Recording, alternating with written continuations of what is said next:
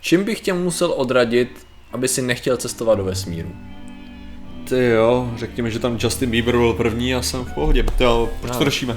A co takhle nějaký smrtící houby nebo plísně, který by tě mohly zabít a ještěři, co tě jsou schopni rozřezat žebrama a takové věci, ne? Okay. Zdravím lidi, já jsem Martin Rotá, tohle je Patrik Kořinář a dnešním sponzorem je Hukon, kde se odehrává 23. až 25., ale my tam budeme 24. v 10 hodin budeme mít takovou přednášku Q&A. A co by si chtěl říct ještě? 10 večer. 10 večer, samozřejmě, 10 večer hodin a budeme všichni strašně rádi, když se tam půjdeme. No a dneska řešíme. Brně. Tak dneska, Martine, řešíme ten vesmír zase z té odvrácené stránky. My jsme párkrát řešili všechna negativa spojená s tím, když testujeme do vesmíru. Nicméně pobyt člověka ve vesmíru může být zpříjemněn různými zajímavostmi, které se tam testovaly, které se vymkly kontrole a podobně. Aha. A myslím, že se můžeme na některý z nich podívat. Začal bych něčím trošku netradičním, to by nás úplně nemuselo v tom vesmíru ohrozit. Nicméně je docela zajímavý, že se to testovalo a já jsem o tom nikdy neslyšel. Zažil jsi někdy o tom, že by se vysílali do vesmíru mloci, aby se testovala jejich regenerativní schopnost a jejich rozmnožovací schopnosti? Hele, tuším, že Čapek o tom psal něco. Jasný. Nevím o tom, že by se vysílali mloci, ale nedivil bych se, to je ale asi ta hlavní. Takovýhle krásný prapodivný mločci, jo, byli ve vesmíru. Jmenuje se ta záležitost česky, se jmenuje žebrovník Valtlův. Žebrovník z velice dobrého důvodu, protože ta potvora kromě toho, že má docela dobré regenerativní schopnosti a potom, co jsme zjistili, že se vrátila na Zemi a regenerovala se rychlejš, což je docela dobrý pro jako tady ty potvory, tak dobrý, fajn, ale zároveň ona má docela zajímavé schopnosti z hlediska obrany. Tady ten žebrovník totiž, když je ohrožen, tak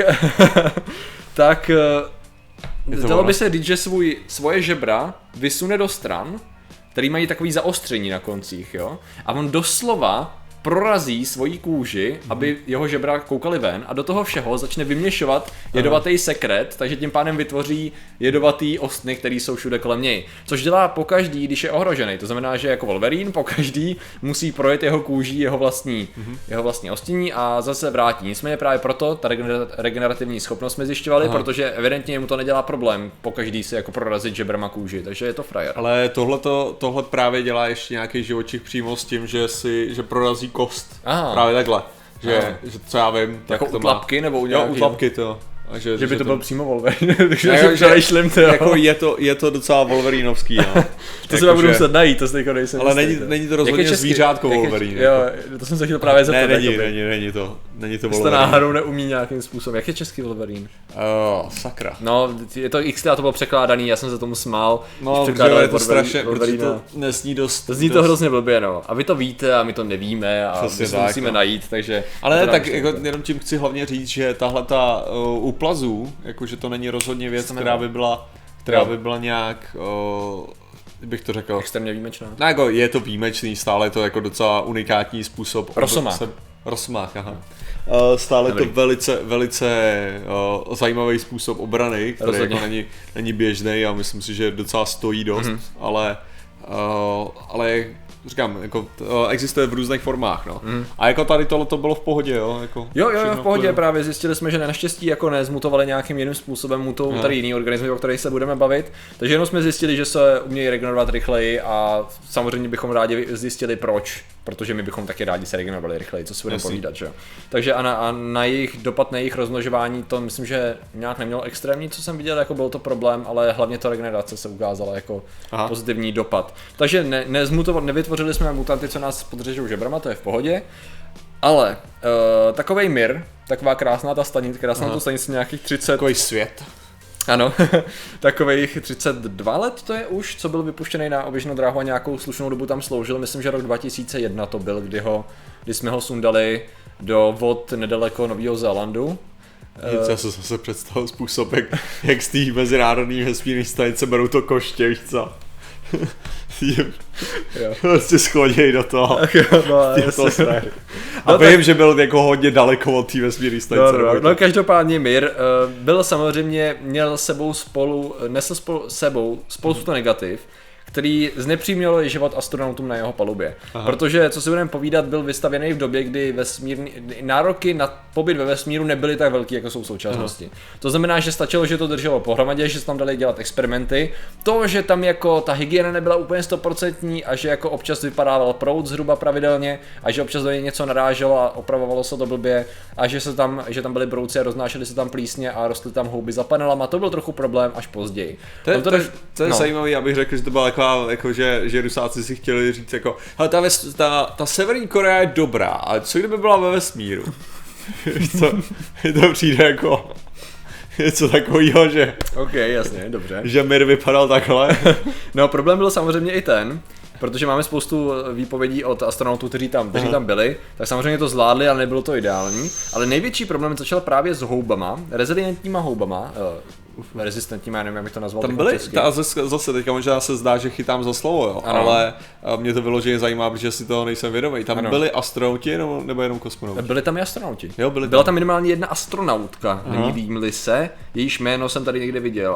Ale jestli tohle to určitě čteš z české televize a ty vždycky mají něco proti Rusákům, ale jak jsem se teďka nedávno dozvěděl, když jsem přečetl komentáře na tom na videu, na české televize v tom, jak se to jmenuje, ta blbost, na Facebooku. Na Facebooku, jo. Aha, tak to a tam byla prostě, 80% komentářů bylo o tom, jak jsou Rusáci nejlepší a česká televize s nima má nějaký problém. Jo, protože tak to je, vždycky to je tak, že jedna strana super velmocí je nejlepší, no.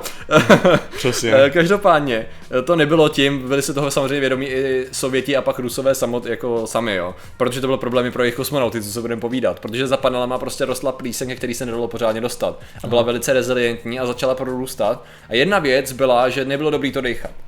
Aha. Druhá věc, tady s tím spojená, byl smrad. Prostě když máš plesnivějící prostor, uzavřený prostor, ve kterém máš samozřejmě problém s vlhkností, výpadkama, cirkuluje tam ten vzduch a navíc si tam všude rostou houby a nemůžeš se jich zbavit, tak prý ten smrad byl absolutně neuvěřitelný v tom, že strašně stěžoval práci. To byla jedna věc. Ten další problém, který zatím se zdá, že není, ale řešili to tehdy dost lidi, je, že ta houba tam zmutovala. Mnohokrát tam zmutovala, prakticky 15 let zůstala sama v sobě a mutovala si dál v tom prostředí a nebyla samozřejmě připravená ani biom, ani prostředí u nás na Zemi nebylo připravené na tu houbu. Takže si říkal, OK, my schodíme, velká část schoří, ale ne všechno schoří. Co se stane, když bude prezentovaná do moře takováhle rezilientní houba, u který nevíme, co očekávat, nebo zmutovaná? Aha. No, zatím je to dobrý, zatím se nic nestalo. Jo, jasně, tam koralový útesy vymírají a to všechno, ale to s tím nemá nic. To jsem samozřejmě plásnul, to neexistuje žádný důkaz, že by to vlastně bylo žádná spojený. Korelace s korálovými útesy. Přesně tak, ani kauzalita, každopádně je to taková furt otevřená otázka v tom, že zatím jsme nepozorovali to, že by to nějak ovlivnilo životní prostředí u nás na Zemi, ale je to furt taková docela, je to furt problém i u dalších experimentů, jakože být opatrný to, co tam vyneseme, aby jsme to případně pak ustáli, případně aby to astronauti, kosmonauti, tajkanauti nepřinesli, že jo, když se vrátí zpátky na Zemi. Což vlastně ve finále... to je přesně takovej ten jednak, to je vyloženě jako perfektní teda sci-fi, že jo, plot, určitě. Mám pocit, že Life byl přesně o tom, ne? Jo, tam to byla mimozemská forma, tady tohle je ze Země. Ale další věc, tam si fakt dokážu představit přesně ten, jakože si to dokážu představit, že bych to natočil jako thing. Jo, jako věc. Nějaký blob ve vodě, prostě jasně. Ale je pravda, že v Nový Zéland on by to mohlo nějak proudit. Ne, já jsem spíš myslím na té stanici samotný. Jo, takhle, ano. Jo, jakože...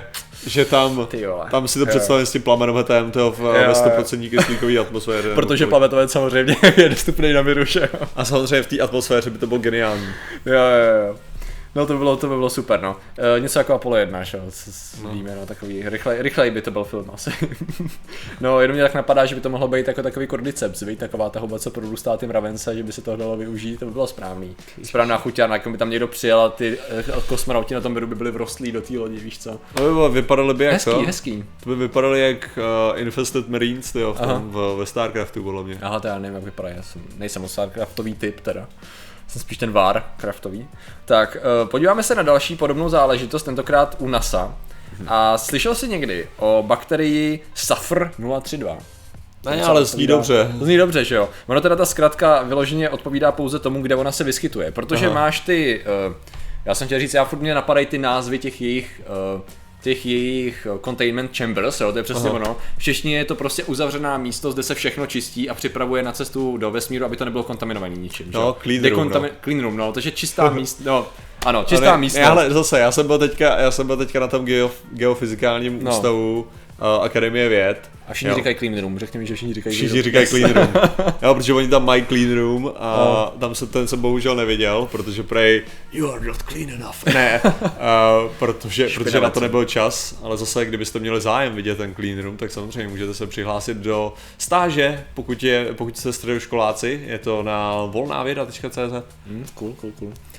Tam se potkají se Safrem dost možná, protože Safr právě odpovídá tomu, že to je, ta zkratka vychází a vidíš, já prostě nejsem schopný hledat v textu, ale jednoduše ty tři první písmena jsou, že se nachází v té clean room, v té místnosti, která se dekontaminuje a to R-ko je prostě nějaká řekněme, jak se mu říká, hmota, ve který se množí, nebo co je to jí palivo. Jo, a problém je ten, že to je bakterie, která se nachází výhradně tady v těch prostorách, protože přežije veškeré formy čištění, které oni na ní aplikují. Takže NASA si řekla, to je fascinující, tak my ji nejsme schopni nějak zabít, tak ji zkusili vyslat na balónu do vesmíru, myslím, že i na nějakém raketoplánu a zjistili to, že při tom pobytu ve vesmíru nejdřív se jim vrátila lehce rezilientnější a následně, potom co byla 18 měsíců ve vesmíru, tak se vrátila ještě rezilientnější v tom smyslu, že byla ještě navíc rezilientní na ultrafialový záření. Víc než byla předtím. To znamená, že v podstatě, kdyby se něco pokazilo při tom experimentu, tak astronauti neměli žádnou možnost jí třeba na mezinárodní vesmírné stanici zabít. Jo? Takže taková jako zajímavá záležitost toho, kdy bakterie, která skutečně se vyskytuje pouze tady v těch místnostech, protože všemu odolává, tak nebo velký jako tomu čištění, který je možný v těch místnostech, asi takhle bych to řekl. Já předpokládám, že mají možnost ji nějakým způsobem likvidovat. Jo, otázka je, jako jestli se nachází pouze tam, protože, tak by to znamenalo, že něco jiného v přírodě ji likviduje. To je možné, nebo ona se může takhle. Jak vyskytuje se jinde, ona se vyskytuje i jinde, ale tady to je jediné místo, kde jsi schopný ji najít tím způsobem, že tam je schopná přežít. No to jo, ale stejně bych jako si dovolil prohlásit, že pravděpodobně něco v přírodě bude schopný zlikvidovat ji. Proto proč to udělají to, že jako já bych to udělal ve stylu Simpsonů, že jo? Jako, no tak znáš to s těma gorilama a těma hadama, že jo? No. Ty ještěrky zabijou holuby, holuby zabijou hadi. Takže prostě uděláme obrovský dom na oběžný dráze, který se bude jako zájemně kontrolovat a zabíjet. Ne, tak to uděláš tomu cleanroomu na zemi, že jo? A potom to pošleš už tam, že jo? Takže tam máš ty gorily, který pokcípají po země, že jo? Oni samozřejmě jenom určitá část těch bakterií to přežila, jo? On 99%, 99,5%. To je reklama na Savo, nebo no, jako vyloženě drtivou většinu těch bakterií zabili, ale prostě určitá část přešla a mutovala si v klidu dál, takže je to odolný svinstvo, no, takže opatrně s ním, takže to je taky věc, když budete na mezinárodní vesmírné stanici, zeptejte se, jestli tam je Safr s váma, jo? Takže to bude takový nebezpečný. Pak tady mám takovou zajímavou věc. Jak se jmenovaly ty... Na rozdíl od těch ostatních nezajímavých. Ne, jinou zajímavou věc jsem chtěl říct. Ale jak to nebyly ploštice, vidíš, já jsem si zapomněl tady přeložit název toho červa. Flatworm. Flatworm je totiž jak se říká flatwormům? Ploštěnci, jasně, to je jenom řád, nebo jak se mu říká, nevím, už šeletě. Tak nám zase přijdou v komentářích, Patriku, to není řád, ty vole, to je rodina, druh. Nevím, co já nevím. Prostě ploštěnci, berete to takhle. No a v roce 2017 tam byli vyslány ploštěnci, aby se zkoumali jejich opět silné regenerativní schopnosti. Byli trošku nařezaný, což tak věda prostě funguje, že nařežeš zvíře a čekáš, jak se zahojí ve vesmíru. To je, myslím, že jeden ze symbolů současného zkoumání přírody. A to, co jsme ovšem zjistili, že my jsme věděli, že jsou schopní dorůstat části těla jako, nebo se regenerovat rychle. Nicméně při rozkrojení jednoho tady toho ploštěnce mu vyrostly hlavy na obou stranách těla místo ocasu. Což bylo takový jako podezřelý, nechápali jsme jako co se děje, tak byl rozříznut opět tady ten celek a na té půlce dorostla znovu hlava.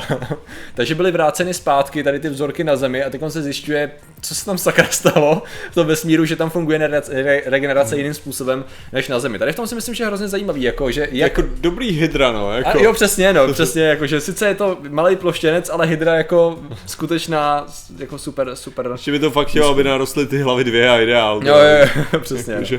Takže jako do určitý míry, no jasně byla jenom jedna, no, byla to dvouhlavej červ, no, takže super. Jenom mě fascinuje, jak moc některé věci se mění z hlediska té regenerace i vlastně vlivu na rozvoj těch buněčných organismů tak nebo vyšší. Tady máš jako jednoduchý mikrogravitaci. No jako vem to takhle, jako ta hypotéza, na kterou museli jako to musel být jejich závěr taky instantně.